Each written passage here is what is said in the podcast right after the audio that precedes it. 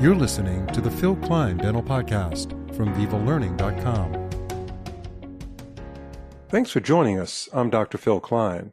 Today we'll be discussing some of the challenges that we face as dental professionals that often leads to professional burnout. If we are in a rut with our career, how do we reignite our passion for dentistry, feel healthy, and maintain our enthusiasm for our practice? To help us sort some of these questions out, we're happy to have on our show today Dr. Eric Block. Dr. Block is a full time practicing dentist in Acton, Massachusetts, certified by the American Association of Dental Boards for continuing education, and he lectures nationwide, helping dentists become more efficient, productive, and less stressed with their day to day routines. He can be reached at info at thestressfreedentist.com. Before we get started, I would like to thank our sponsor, Tokuyama Dental, an award winning Japanese manufacturer. Tokuyama Dental is recognized for its quality and reliability. Their top quality dental products meet the highest standards of the industry. And I can tell you personally, I know some folks over there. It's a phenomenal company that is 100% committed to innovating tomorrow's dentistry today. So we thank our sponsor, Tokuyama Dental.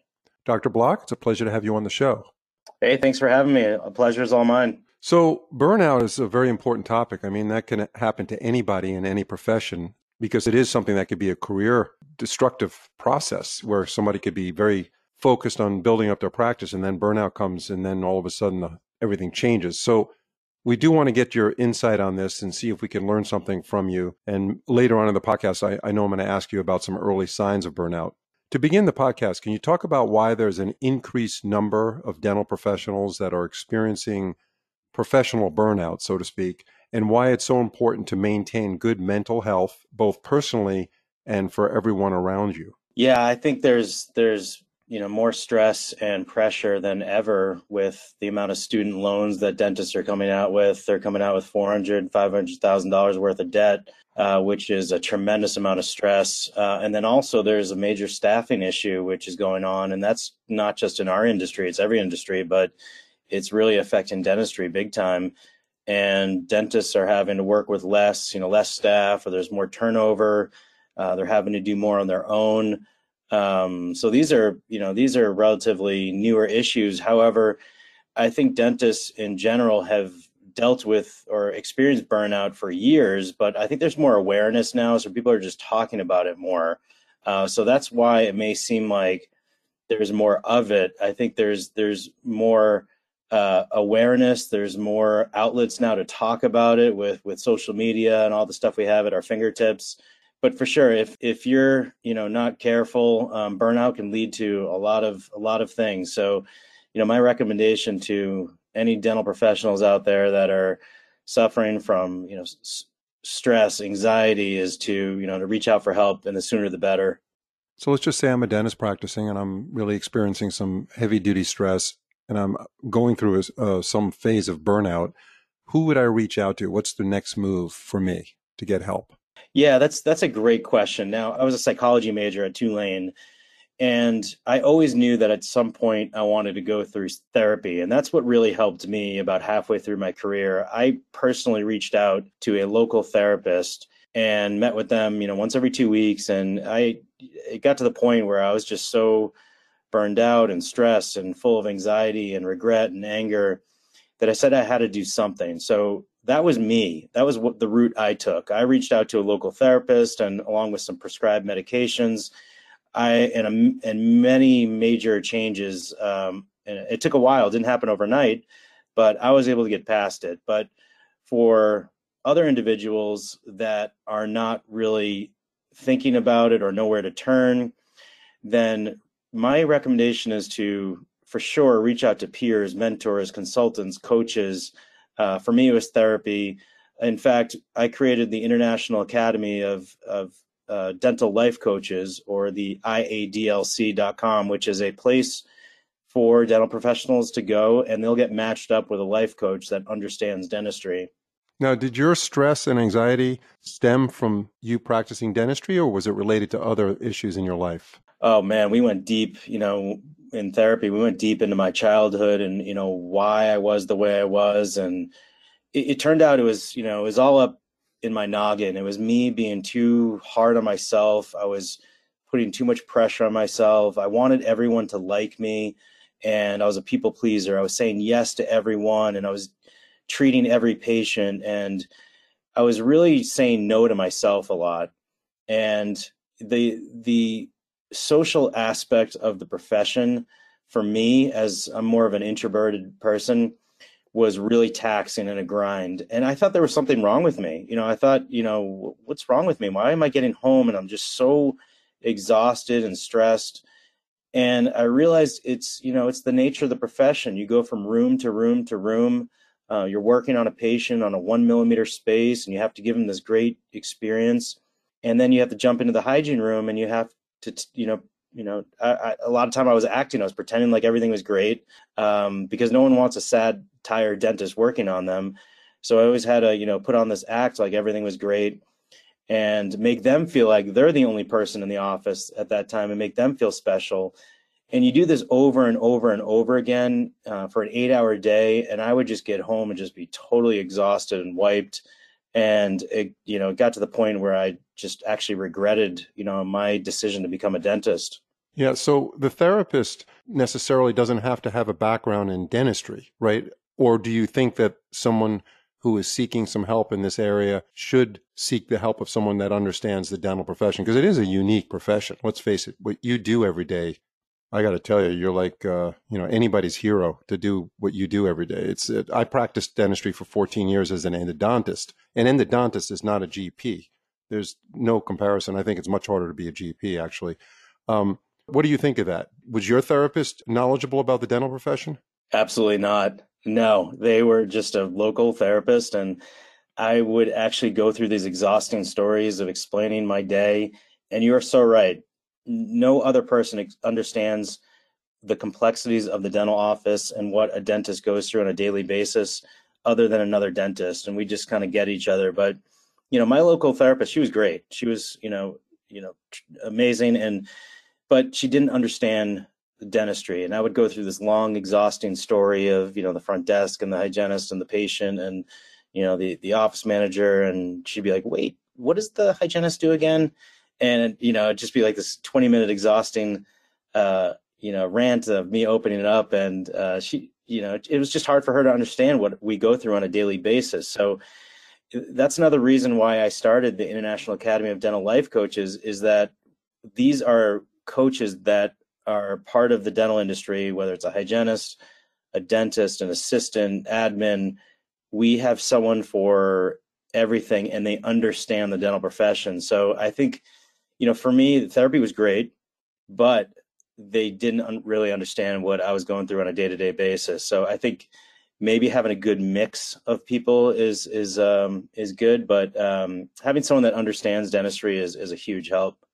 So, what are the early signs of burnout that could lead to more serious issues in a dentist career? Yeah, great question. And for me, I can share what I was feeling. It was tremendous amount of anxiety, stress, fear. Um, I was so afraid of getting sued. You know, I, I found that I was really um, uh, not engaging. I wasn't engaging with staff. I wasn't engaging with patients. I would wait and watch and monitor treatment instead of planning and, and doing. Um, I didn't want to upset, you know, patients. I couldn't wait to get home uh, after five o'clock uh, to decompress from the day. I couldn't wait until the weekend so I could decompress from the week. And it got to the point where I couldn't even wait until lunch so I could go home for an hour and for sure i couldn't wait until i retired so i wouldn't have to do this anymore and that's you know when i said you know you're so miserable that you can't do this for the next 30 years. You've got to do something and that's where i started to take some action and and, and seek out help. So right now in your career are you enjoying dentistry? I, I go in and I enjoy going in and sure there's bad days you know I come home and I'm you know my wife gets it I come home and I'm totally junk and exhausted uh, and I have to stare at the wall for half an hour to you know to to recover from the day. You know, there's some days where I see 40 patients. It's exhausting, but I understand that that is kind of the nature of of the beast. Um, but I go in, into work uh, looking forward to every day. Like I said, there's going to be bad days. There's going to be bad experiences. There's going to be um, mistakes, there's going to be failures, there's going to be uncomfortable situations, there's going to be bad reviews. But those are going to happen to every single dentist ever, in, and that's in the history of dentistry. So my feeling is I don't put too much pressure on myself. I don't beat myself up, and I, you know, give patients my best um, treatment. And you know, sometimes they're not going to like me. Sometimes they're going to want to leave and move, go somewhere else, and that's fine.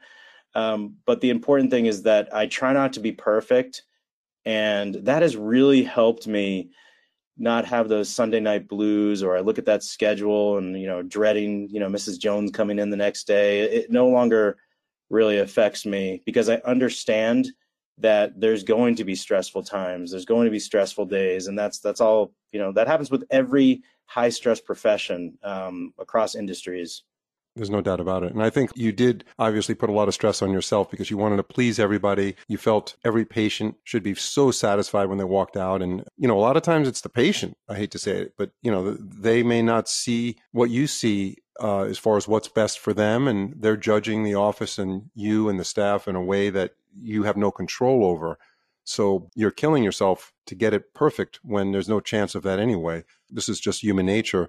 So we talked about offline before we started this podcast some of the things that you've done with workflow, efficiency, productivity to reduce some of the stresses related to routine procedures that we do in the office. Can you tell us about that? Yeah, and I wish I'd done this a lot earlier in my career. Uh, I used to just wing it, and I'd pick up a burr and I'd start drilling, I'd put it down, pick up another burr, uh, pick up a material. I didn't really have a game plan for a lot of the procedures that I do. But now I have a, a game plan for every procedure that I do, whether it's a composite, a crown, uh, more so with implants because there's more planning. But I'll go in there with a game plan in my head, and it really puts my brain on autopilot. It, it, it removes the voices in my head and it's something I do over and over and over again. And I have a set of burrs, and I go from burr to burr to burr to burr. Every burr has a purpose, and I just move along. It's like a cookbook and I do the same thing with my materials, um, my crown workflows, and I've trained my staff to understand exactly how I work, the materials that I that I need, and guess who else appreciates this? The mm-hmm. staff, and and more so the the patient will say, "Wow, that was fast," and or you two didn't even have to talk to each other because my assistant and myself uh, have done it so many times, and I do it really with a, a cookbook kind of recipe workflow. And I used to not do that. I would just, you know, wing it and uh, voices would be in my head telling me to pick up this burr or that burr. And patients sense this and procedures take longer and they're not as efficient. Um, but now I have a, you know, a pretty good flow going for all my procedures. Any particular products or procedures that help you with this workflow? Yeah, so I recently added clear aligners and adding the buttons on, I will uh, directly go to uh, my favorite uh, flowable composite, which is the Omnichroma Flow, and that uh, has reduced a lot of stress because I don't have to worry about shade. So I'll use the Omnichroma Flow for my clear aligners. That's my go-to uh, material. I'll also use uh, the regular Omnichroma packable for when I do a, an anterior tooth of the mylar strip. Uh, again, I don't have to worry about the shade. It's polychromatic, so it picks up the shade of the tooth and it's reduced a lot of uh, inventory so i can keep things simple. I'm not having to get up and, and go look for shades or different composites. We used to have this huge inventory of shades and now i just keep a few materials of composite and um, that's really all i need. Yeah so you mentioned employees earlier in this podcast. You mentioned that you know we're going through this period of time where you know it's difficult to get a replacement if you lose an employee but then there are some key opinion leaders that I talked to on the on my podcast program where they actually their goal is to reduce the number of employees they have, pay them more, but not have as many, which is less stress for them. They find that to be less stressful. Where do you stand there? Yeah, I don't think I could have enough, you know, chairside assistants. I, I like to have three assistants for myself. I feel like that is a position that I can never have enough of. If I have enough, uh, you know, even extra assistants, that's a lot less stress for me. I don't have to worry about, you know, running behind. They can be helping me with procedures, scanning patients, um, setting up rooms, breaking down rooms. If I'm low on assistance that day, like for today example, I had one assistant because others were were out sick. And I felt, you know, more stressed today because we had a pretty full schedule and we had to really be super efficient. And I didn't have the luxury of adding more same day dentistry because of the lack of assistance. We're also a bit low with hygiene. We have a capacity issue going on with hygiene, so I could use, you know, another hygienist or two. But for sure, for uh, admin and back office things, uh, there's definitely ways where you can move things offsite or outsource or actually have less staff in the office uh, with all the technology that we have out there. Yeah, I think this other key opinion leader who spoke with me on a podcast found it very stressful to see some of his staff not being fully utilized. He felt that there were some were really pulling their weight very well and doing a lot of stuff, whereas others were kind of doing work, but they weren't as productive as he would have liked. So he would prefer to pay the ones that did the work, give them a little bit more work, pay them more, and have really dedicated employees. But I totally get it. Every office is different. And I totally see your perspective because if it was me and I had a busy day, I'd want all those patients cared for, you know, with a seamless workflow of, of productivity. So in closing, what do you say to a dentist who's been practicing five years or less? What signs they should be looking for that would alert them that they're heading down a path that would bring them in the same position you were in, where you were very unhappy with your career until you corrected it. But the idea, obviously, is to get in there preemptively and try to get it earlier, right? So we don't spend months or years of our career, because that's our life that we're talking about, where we're unhappy. What would you recommend to a dentist saying, you know what, if this happens, here's what I would do as soon as possible? Is, is there something you could recommend along those lines? Just like we tell our patients, take care of these problems early. Take care of them before they become problems. Prevention is, is even better. So if you're feeling stressed, if you're feeling lost, stuck, you know, these, these problems don't go away. In fact, they usually get worse.